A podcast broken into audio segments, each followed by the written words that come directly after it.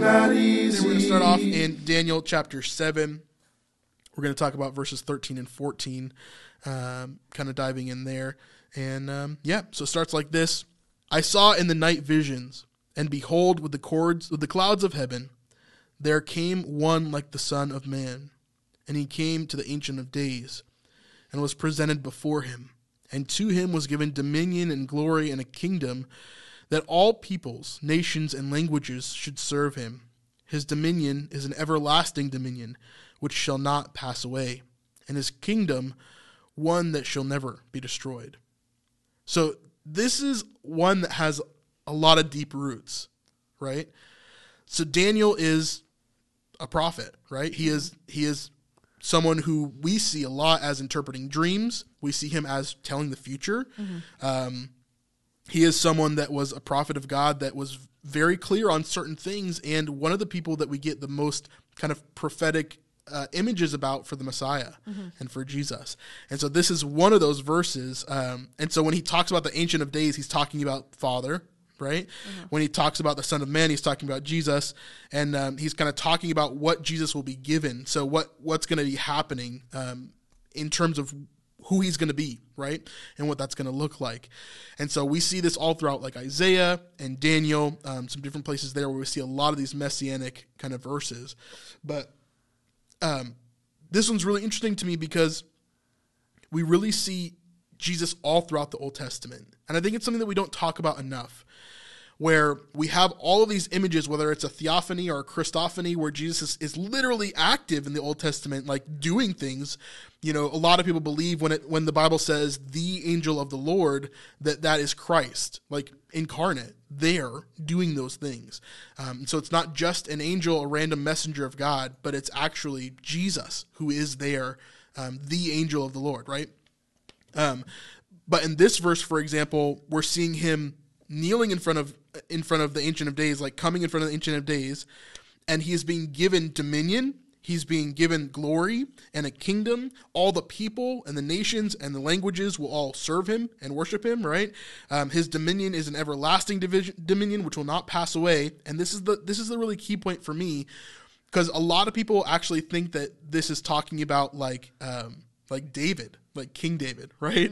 So um, like so that people could not get confused as to who um, as to David, right? Because again, King David. This is obviously after King David, um, Right.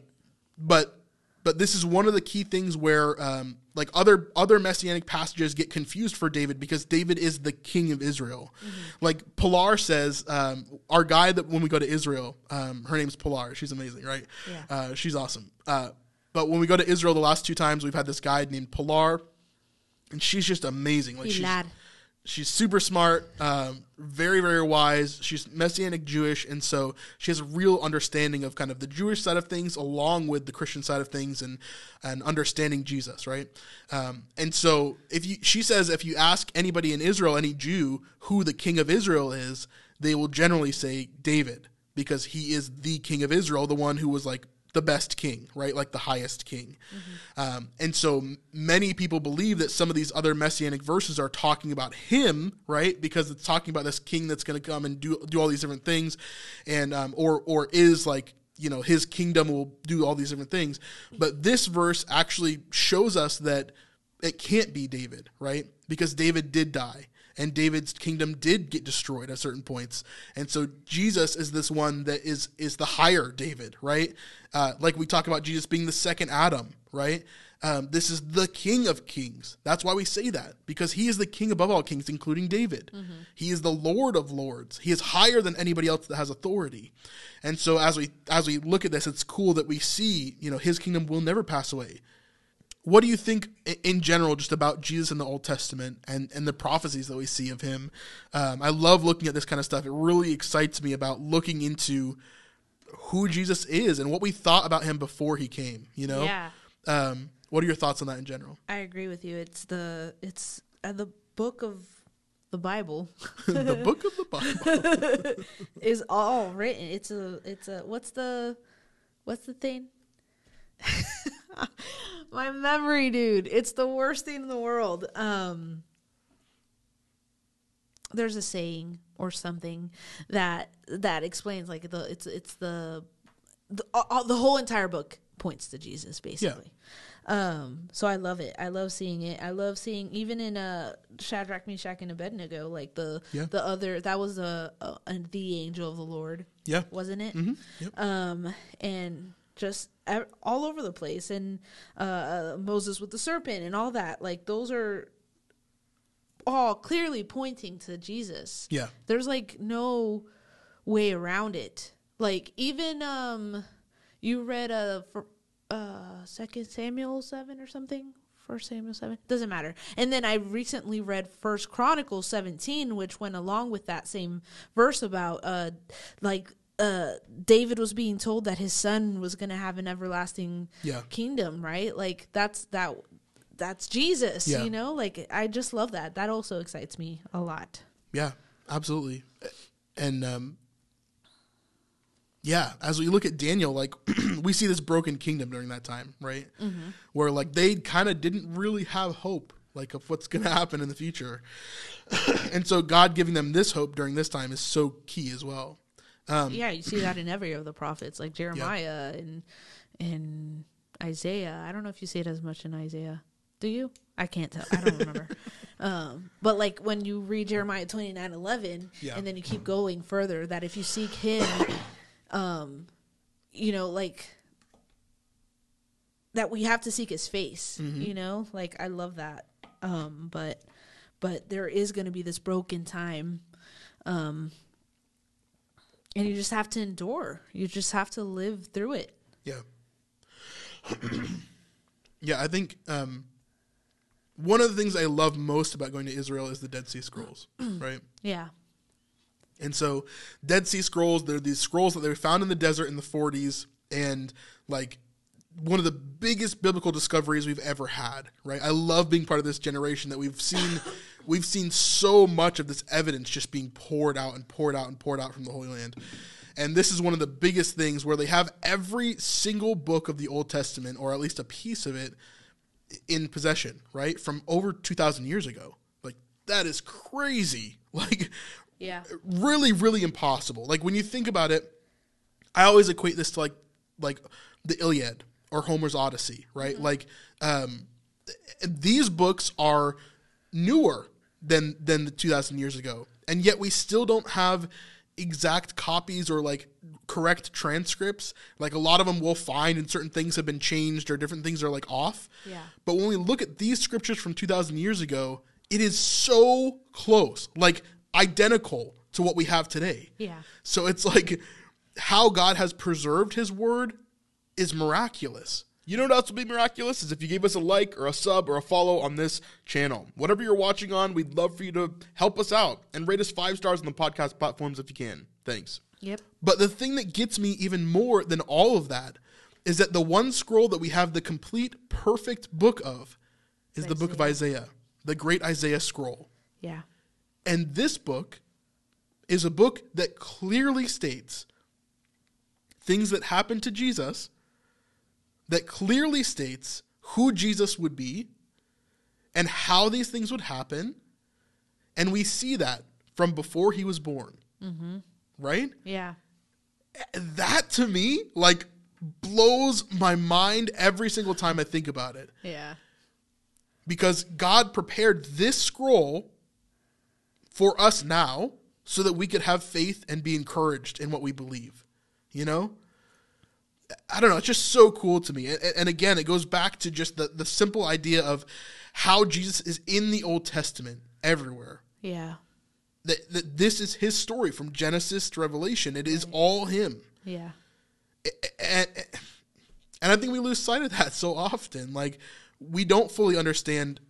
Um, uh, for example, like I've heard this, I've heard this said plenty of times. Being in ministry, like for the the prophecies that we have about Jesus, Oh. just the ones that we can verify, right? Just the ones that we can that we can know are are that actually happened, right? Let's let's say that. Um, for those to take place, the odds of that happening at the time that it did, with the people that it did, and all of that, it's like it's like filling up the state of Texas with quarters, right? two feet high, so that everywhere in the state is just covered in quarters. Then you get in a helicopter, you're flying over the state of Texas. You take one of those quarters and you draw an X on it, and then you throw it in the state of Texas, right? Then you go and you you you have someone on the border of Texas and you put a blindfold on them. You throw them into Texas somewhere random, and they have to find that quarter. The first quarter they pick up is the one with the X on it. Right. That is the probability, right, Yeah. of these things happening. Yeah. And yet, the world still tells us that it takes more faith to be a Christian than not, Yeah. right? Yeah. I don't know. To me, that doesn't really make sense. It doesn't. It like, doesn't. like to me, I see these like two thousand year old plus transcripts, right? And we even have older ones than the Dead Sea Scrolls that are made from like silver scrolls. Like, Whoa, what do you mean? Not every book, but we have a few uh, examples of older ones from even the Dead Sea Scrolls. And and so like we see this going back even further. From silver? Yeah, they're like made out of like silver scrolls. I'll tell you about it later. they're really cool. Um, That sounds really cool. but um, having this understanding, right? Not only that Jesus is in these old things, right? But that we have examples of them being true, that that they are accurate, that we can trust them. Yeah. Um, like for example, I was just watching a YouTube short of this like stupid podcast. I hate it so much. It's called the Whatever Podcast. You've, you've Wow, seen clips of it dropping. probably. Um, you've seen clips of it probably. It's just it's one of those things that like really makes me sick when I watch it. Right when It's I when one I of those things that you run away from. yeah yeah when I see clips of it, I'm just like.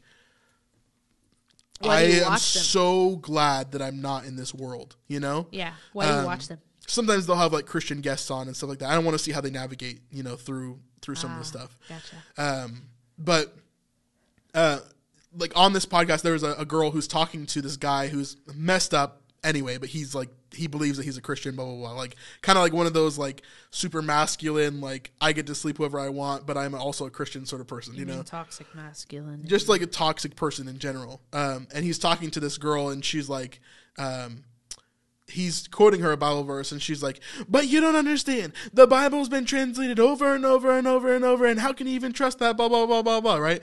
This is a person who doesn't understand at all the truth of the situation. Right. Truth of the situation is we have very accurate scriptures. Yeah. This Bible that I have right here is extremely accurate compared to over two thousand year old documents, mm-hmm. and it's like yeah, you just don't know. And I think a lot of people are in that realm. But because of that, then they don't know to trust these old prophecies of Jesus that are there as well. Right. So it kind of it builds on each other, you know? I don't know. Uh, Yeah, just for me, I think it's it's really really important. But yeah. What was your? I think you lost your point. No, that's my point. Is that having Jesus like this this verse in Daniel, Uh-huh. right? It points us to Jesus. It's not the only one that points us to Jesus. There's a lot of them in the Old Testament that point us to Jesus. Right. Okay, but how can we trust that? How can we trust that this is Jesus we're talking about, Uh-huh. right? The reason why we can trust that it's Jesus we're talking about is because we know we have verified from over 2,000 year old scriptures, Uh-huh. right, that these are the same. Yeah. And, and so it's not just some, like I didn't go back in and add this to my Bible Right. a a person in the in the thousands, right? They didn't go back in and add this to their scriptures. Right. We know that for a fact. Why? Because we see an older version that is clearly identified and verified, right? And so Jewish people used to say, like the scroll of Isaiah, they would say, "Oh no, that was added later. Someone added that later." But no, the truth is because we have the entire book of Isaiah, we can verify that this was in the scriptures before Christ was born, Yeah. before Christ was crucified, before any of this stuff happened. Yeah. There is zero chance that this could have been added. And that's why God gave us that proof, Yeah. right? Because now we can have full trust and belief in the prophecies of Jesus in the Old Testament. Mm-hmm. You know? Yeah. It's beautiful. So like that's that's my point there. I, I just I love it so much. I love looking into that stuff, and I'm sure we'll look at many more prophecies as we go through podcasts in the future. But really, um, some of the most amazing stuff is there for me. So yeah, I love Daniel. He might who's be, Daniel? he might be my favorite prophet. Is that weird? No, that's fine. I like Daniel a lot as well. I think he's just a very good, solid like role model in general, right? For us to like look at and, and think through how he was able to like come through the things that he did. You know, um, Yeah. Anyway. And I like the the um, interpretation of dreams. It's cool to me. So you like Joseph? Yeah, but Daniel too. Daniel does that as Daniel. well. I just like I like that like mentality. I don't know. You know what I'm saying? Are you a dream interpreter? No, I wish I was. I might be.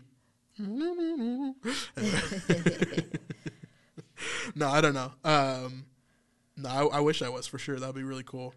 Just like having knowledge that others don't. I think it's just a cool, What? you know, it's just a cool like thing to think about. Like I could be the one that helps you to understand what you're going through. That Yeah. that that kind of thing is cool to me. I don't know. Hey, Brandon here. If you want to check out this full episode, you can do that on patreon.com slash the snipe life. This is the best way to help us to support what we're doing here on the Better Not Easy channel. Thank you very much. So just remember that following Jesus is better not easy.